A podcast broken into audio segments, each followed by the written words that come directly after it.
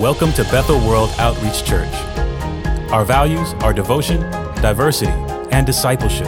Devotion through honoring God by trusting His Word, praying, and worshiping together. Diversity by embracing God's heart for every nation. And discipleship by helping others follow Jesus. So join us as we're reaching a city to touch the world. Hi, everybody. My name is Carol, and I want to welcome you out to Bethel today. We're so glad that you're here. Today, as we celebrate We Are Family, I am so grateful to be a part of a church that celebrates the values of devotion, diversity, and discipleship. We've been talking for weeks now about injustice, unity, and God's heart for all people. I hope you've been able to talk more in your homes and in your life group about these very important topics. Today, I want to continue the conversation about God's heart for women, which is probably half of you listening to me right now. I thank God for Pastor James and his heart to see women reach their full potential and thank him for the opportunity to speak today. We all have or have had mothers, but we've also maybe had a sister, a relative, a coworker, a friend who's a woman. How do we encourage them? I hope my words today will give you a, a source of encouragement to help those that are women in your life. I'm so thankful now, as I have two sons that are married, that now I have two strong, beautiful daughters, as you can see on the picture. The one standing next to me is Liz. She's an esthetician and has her own business in Brooklyn. And then also my daughter now, Sanjeet, who's a doctor also in New York. So let's pray as we talk about God's heart for women. Lord, I thank you for this opportunity to celebrate all of your creation, but especially today, your female image bearers. God, let my words be a source of hope and encouragement to all who would hear. In Jesus' name, amen. I would like to title this message, The Power of One Voice. And before we get into the word today, I want to take a moment to pause and celebrate a very special time in history for women in the U.S. It was 100 years ago this month, on August 26, 1920, that the 19th Amendment was ratified in the U.S., securing the vote for women. You might not know that Nashville had a huge role in this coming about. But before I explain how, I want to paint a picture of what life was like in 1920 and see if you see any similarities to today. The U.S. Were, recently came out of World War I, the Great War.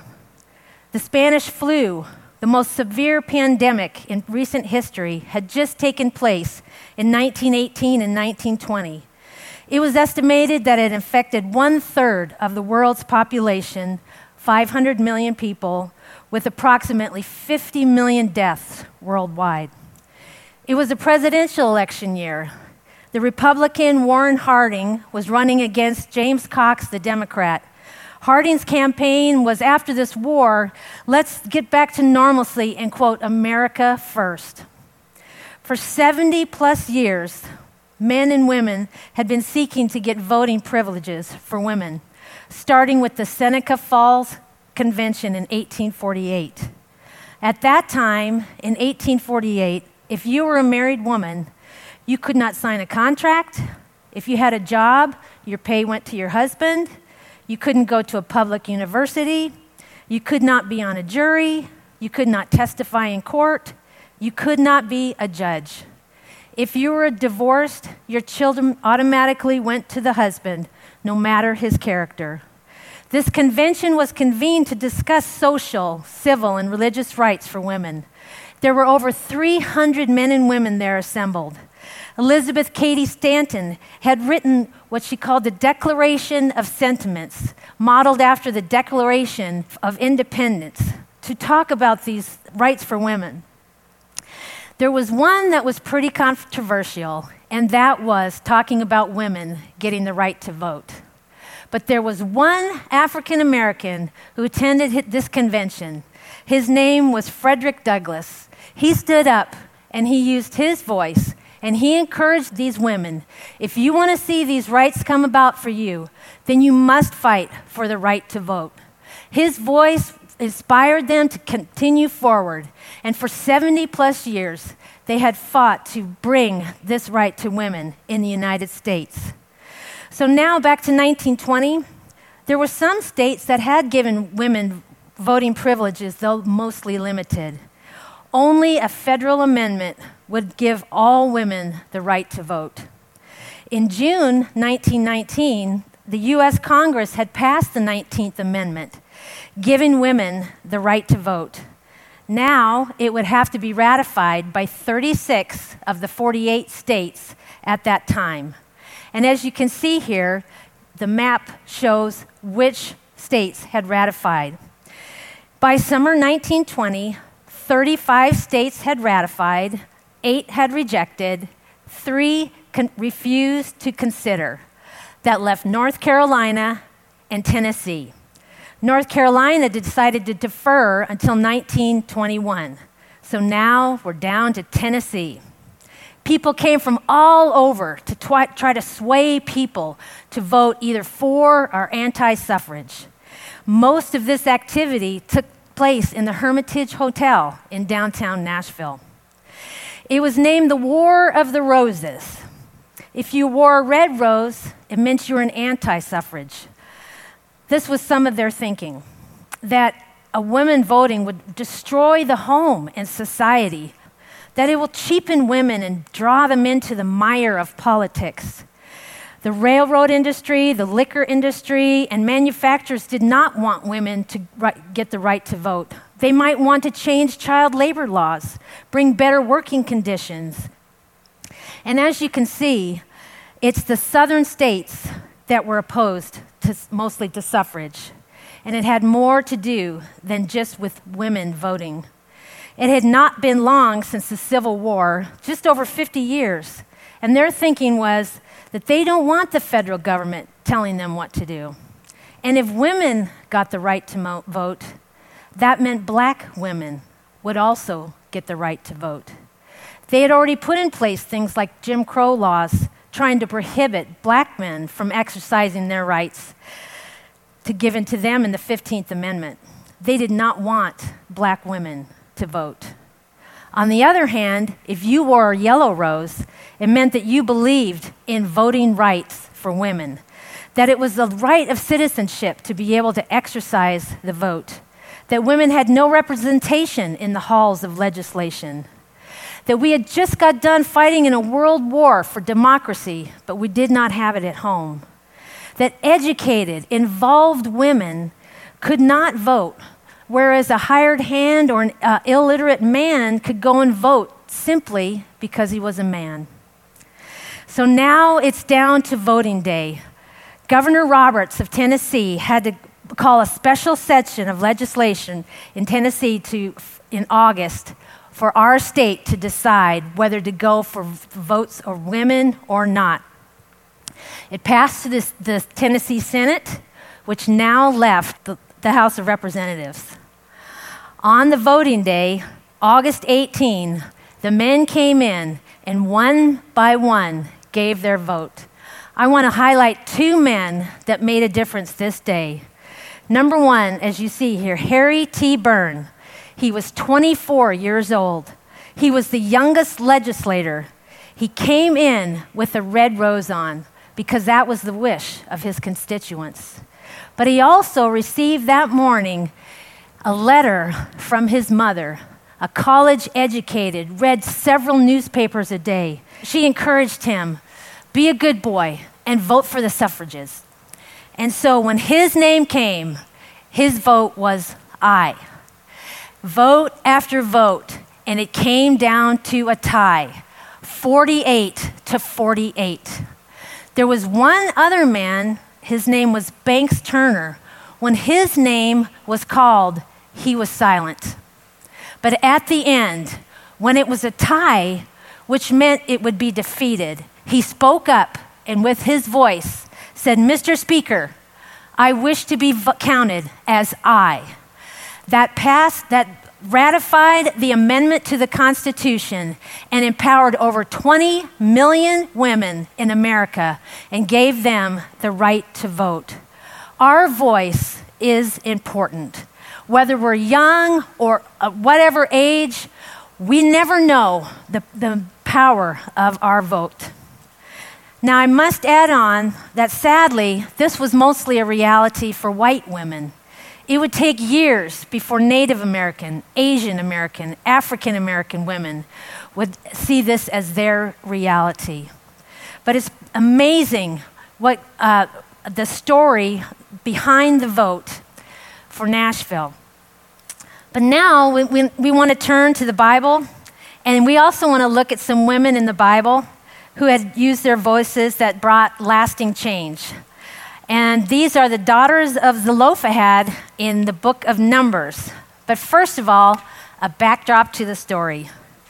We want to go back to Genesis, and we, want, we see that God created male and female in his image.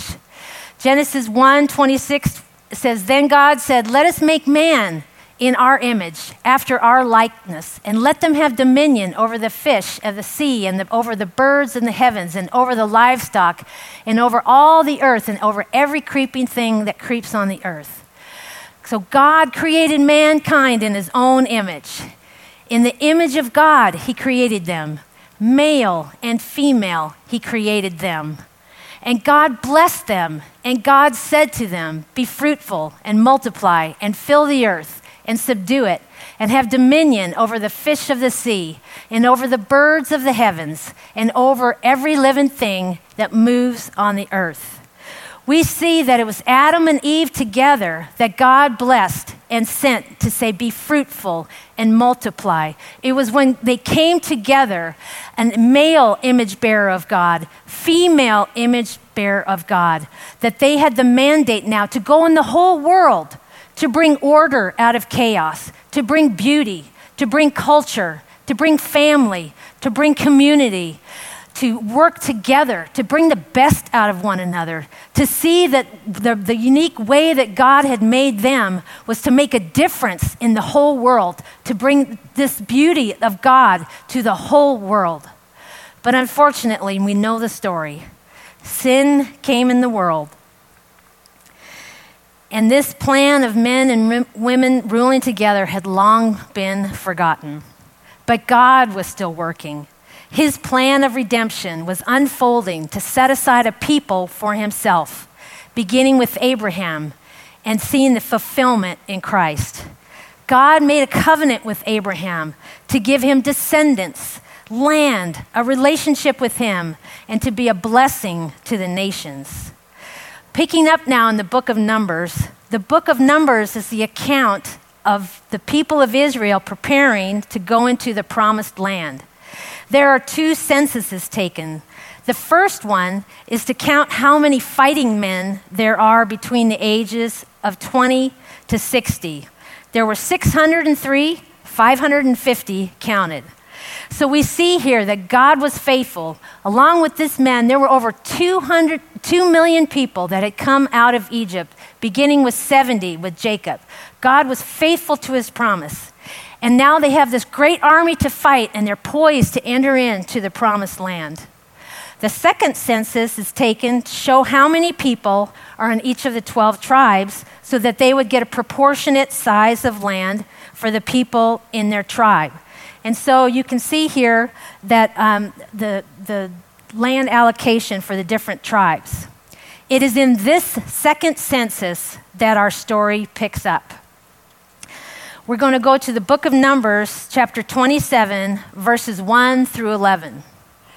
Then drew near the daughters of Zelophehad, the son of Hepher, son of Gilead, son of Machir, son of Manasseh, from the clans of Manasseh, the son of Joseph.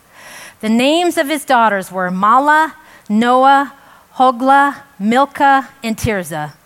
And they stood before Moses and before Eleazar the priest and before the chiefs and all the congregation at the entrance of the tent of meeting, saying, Our father died in the wilderness. He was not among the company of those who gathered themselves together against the Lord in the company of Korah, but died for his own sin, and he had no sons. Why should the name of our father be taken away from his clan because he had no son? Give to us a possession among our father's brothers. Moses brought their case before the Lord. And the Lord said to Moses, The daughters of Zelophehad are right. You shall give them a possession of an inheritance among their father's brothers, and transfer the inheritance of their father to them. And you shall speak to the people of Israel, saying, If a man dies and has no son, then you shall transfer his inheritance to his daughter. And if he has no daughter, then you shall give his inheritance to his brothers. And as he has no brothers, then you shall give his inheritance to his father's brothers. And if his father has no brothers, then you shall give his inheritance to the nearest kinsman of his clan, and he shall possess it. And it shall be for the people of Israel a statute and a rule as the Lord commanded Moses. There's a couple of interesting observations here that every time these five daughters are mentioned in Scripture, their names are mentioned.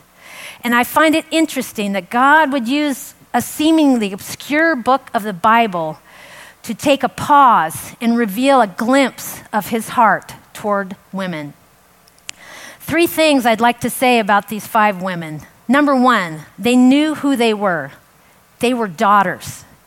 Here's what they didn't do bemoan the fact they were women, stay silent, wish they were sons. No, instead, they drew near and they stood before Moses. And later, they did the same thing with Joshua and they made their request. Number two, they spoke up. It shows courage humility, and that they cared for their family and wanted to make sure their father was represented in the land distribution. Can you imagine, as a woman in those days, standing before Moses? What courage that must have taken. It also shows faith that they believe God is going to give Israel the promised land. Number three, they made a difference.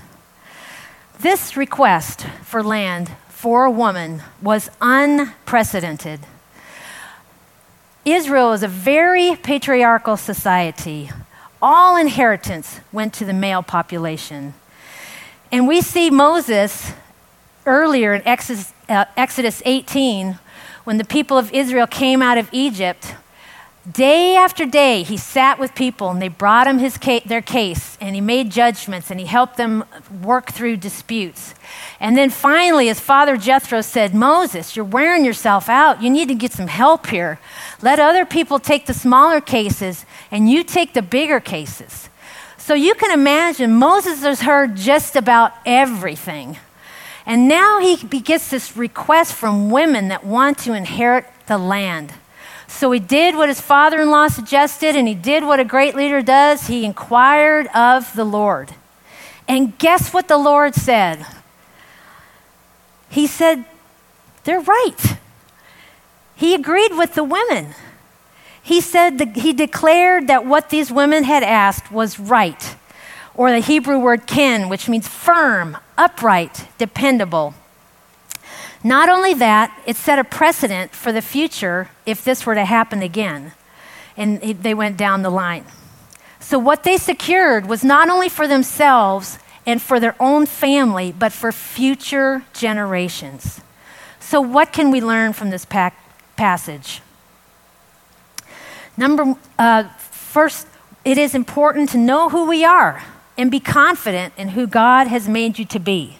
There are no second class citizens in God's kingdom. Galatians 3:28 says there is neither Jew nor Greek, there is neither slave nor free, there's neither male nor female, for you are all one in Christ Jesus.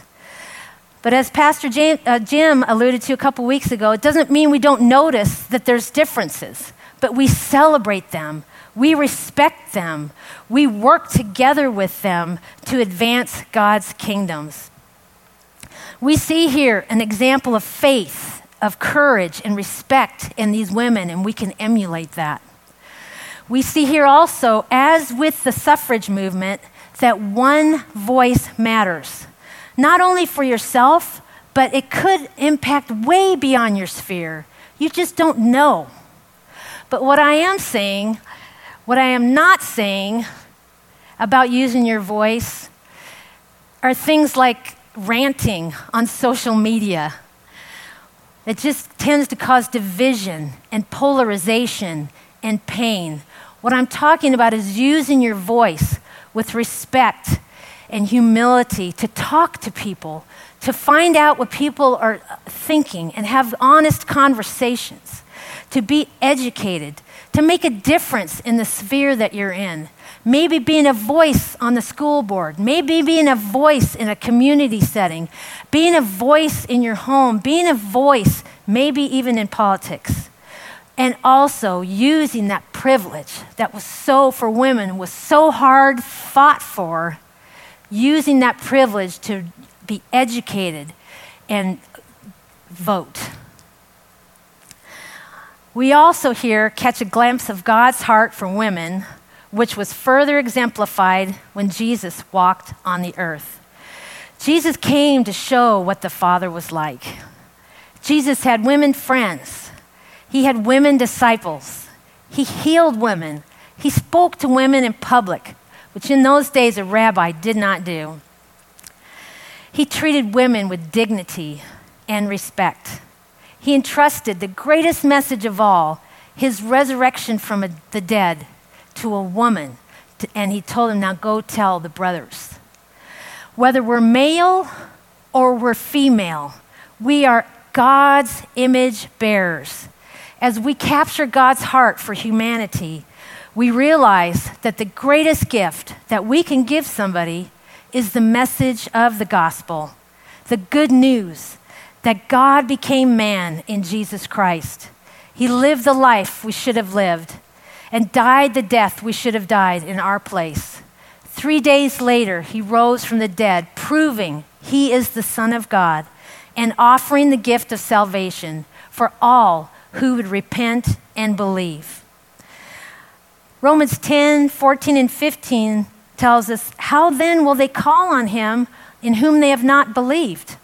And how are they to believe in him of whom they have never heard? And how are they to hear without someone preaching? Our voice can make a difference for someone, not just in this world, but perhaps for all eternity. What a privilege it is that God has given us a voice, and what a privilege it is to use it to expand His kingdom as male image bearers, female image bearers, that we would bring the glory of God to this earth and share the good news of the gospel. I would like to end with a word of prayer